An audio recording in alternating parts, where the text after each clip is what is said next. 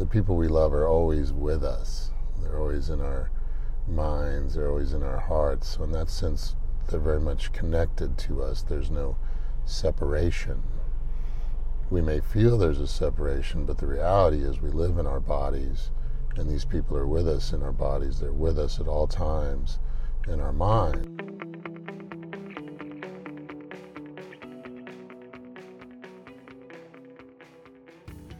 Welcome to Natural Tendencies. I'm your host, Rick Braden. Join us as we hear the real issues affecting real people that truly and deeply impact their work performance anxiety, depression, conflict, marital problems, trauma, grief, and loss.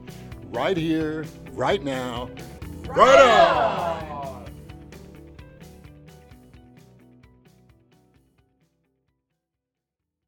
Hello, this is Rick Braden, Natural Tendencies. I'm with my dear, dear friend and colleague, Chu Shin. You want to say hello, Chu? Hey, good morning. All right, and it's it's 7:30 in the morning, and we're down in southern Florida, near the Everglades in Homestead, and we're heading to an early morning appointment. Right now, we're at a red light. And I used to become very frustrated at red lights, especially if I was in a hurry, but I've realized that the red light can be a wonderful signal for us to simply stop. Clearly means to stop, slow down, return to our true home, which is the body, and our true place, which is here, in our true time, which is now. And we started talking about loving kindness and compassion which is absolutely foundational to being effective in life as a leader, as a friend, as a brother, as a sister, as a cousin, as a grandmother, as a human being to help support life, growth, etc. So I think it's really exciting that we can cultivate, we can develop metta which is a classical Sanskrit, ancient word, metta. And that word means loving kindness and compassion. And for thousands of years, these practices have been done by millions of people. And now science is starting to catch up with the benefits. There's been numerous studies conducted on compassion, and it's been proven that we can actually increase that capacity in ourselves. And interestingly, the practice always begins with generating compassion and loving kindness for ourselves. And it seems very difficult if we're not able to generate compassion for ourselves that we can really do it well for other people. So, classically, in the meditation practices, there's four stages of the metta practice or the loving kindness practice compassion. And the first one is generating compassion for the self. And the first line is May you be well. May you be happy. May you be free of all suffering. May you be free, or may I be free, of the roots, the causes of suffering. So, at first, doing this may seem hollow, like it's not really doing anything and you're just like, wow, what am I even saying this for? This seems ridiculous, stupid. Or sometimes because we have so much self hatred or the voice inside is so critical, and all of us have that. It's very natural, very normal in today's world to just have this critical voice going most of the time, thinking about the things we may have screwed up or whatever. So, I generally do this practice as I'm walking. You can do it seated, you can do it laying down, you can really do it anywhere. Right now, we're doing it in a car driving to the Miami Zoo. So, may I be well. So, as you say that to yourself, may I be well. You may notice different feelings. You may notice nothing. That's perfectly fine. But as I'm doing it and walking along and I say, May I be well, I start to visualize and visualization. Some people are really good at visualization. Other people, it's a struggle. I'm in the group that it's a struggle. It has not come naturally, but as I say, may I be well, I really imagine that state of ultimate wellness, just really feeling well in the body and in the mind, free of any ailments, free of pain, just generally wellness. And I really do want to be well. And it's perfectly okay for us to want to be well because if we're in a state of feeling well, then we tend to react to situations better. We tend to react to difficult circumstances better. So, may I be well. The next line, may I be happy. I think all beings. When I say all beings, I think all animals, probably even the plants, the trees, certainly people. We want to be happy and we're doing the best we can with our tool set, whatever we've been taught to be happy. And sometimes those things we do are wholesome and healthy, and sometimes we look for happiness in places that lead in the other direction. And I think most of us do things like that to ourselves. So, as always, within that, there's this core attitude of gentleness, patience, and a sense of humor. The sense of humor is a good one because we've been operating in ways that are unwholesome for thousands of years, and all of us have these internal struggles. So may I be well. May I be happy. May I be free of suffering. May I be free of the root of suffering. So I want you to generate and say those things to yourself. And it doesn't have to be those exact words, but this is just a good starting point. May I be well.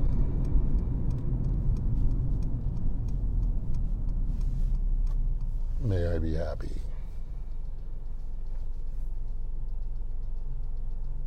May I be free of suffering. May I be free of the root of suffering.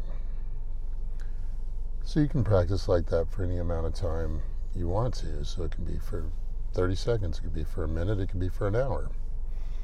But the idea is, again, gentleness, patience, sense of humor.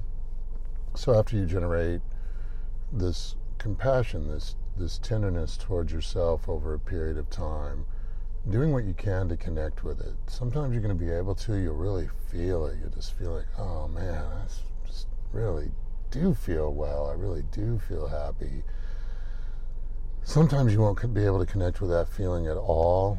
It doesn't really matter because consistency is the key, the consistency of the practice. And over time, there will be, at least I believe, there will be a significant shift, and that compassion will start to generate toward yourself. And at the very least, you may notice that internal dialogue, the things you say to yourself that just really aren't helpful and may actually beat you up or bring you down, say, things you might say to yourself you would never say to another person.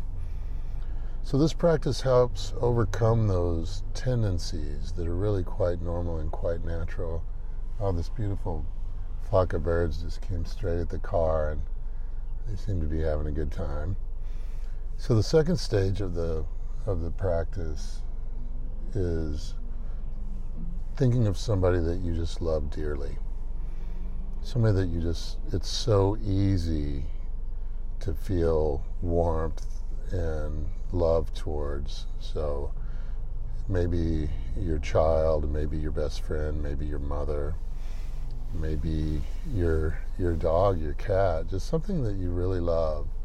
And then you direct the attention and the focus and the energy the concentration towards that person or that animal. And it's the exact same thing. So I'm going to do it for Chu here. So I, it's easy to visualize Chu since he's sitting next to me and kindly driving this car for us so that I can do this. So may Chu be well. May Chu be happy. May Chew be free of suffering. And may Chu be free of the roots of all suffering. May Chu be well. May Chu be happy. May Chu be free of suffering.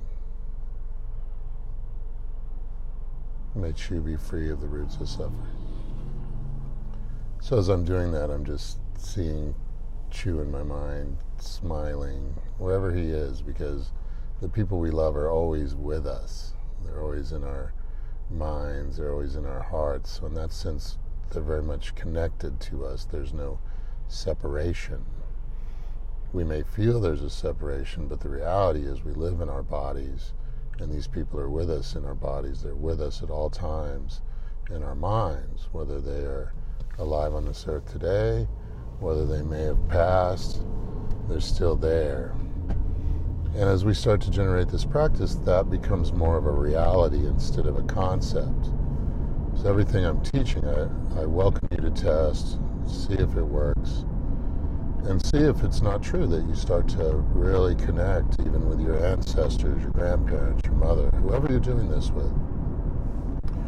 So again, the first stage, generating for yourself, may I be well, may I be happy, may I be free of suffering, May I be free of the root of suffering. Again, you don't have to use those phrases, just something that works for you. Second stage, and often for many people, this is the easiest stage, is generating that same compassion for somebody you love dearly. The third stage is generating compassion towards people that you really don't know, but you want them to be well. So practicing in traffic as we're going by all these cars, just generally looking at these people driving in these cars and saying, May you be well, may you be happy, may you be free of suffering, may you be free of the roots of suffering. And just continuing like that as long as you want to, or if you've set a timer, doing it for the duration of the timer. And then the last stage is those people that you have difficulties with, those people that you may be in conflict with, somebody who may have harmed you, even somebody that you really don't like. But if you really look deeply, if, if people are angry or they do things you don't like or they're just mean spirited, the only reason you do mean things is because you're suffering inside. People who do mean things are just not happy. And if they were well and if they were happy and if they were completely free of suffering, they wouldn't be acting like that. So just the logic of knowing that if that person that's so difficult for you was truly happy, was truly free of suffering, was truly free of root of suffering, if that was really the case, then all conflict would just dissolve. So as I'm doing that practice, I like to see if all of the warm feelings, if I was able to generate a lot of warmth during the first three stages of the practice, I'd like to see if I can hold on to that warmth through the final stage of the practice. And sometimes you'll probably be able to do that, sometimes you won't. But again, it's all about the consistency of the practice. I definitely consider this practice to be absolutely foundational absolutely good for every single person to practice on a consistent basis. And with that, we will close out this episode of Natural Tendencies because we have arrived at the Miami Zoo. Have a wonderful day.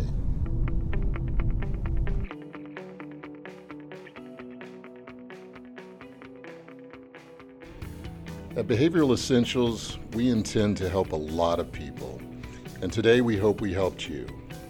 So join us for our next session. Subscribe to our podcast on iTunes or Stitcher or wherever you listen to your favorite podcasts. And visit our website at behavioralessentials.com. Thanks for listening.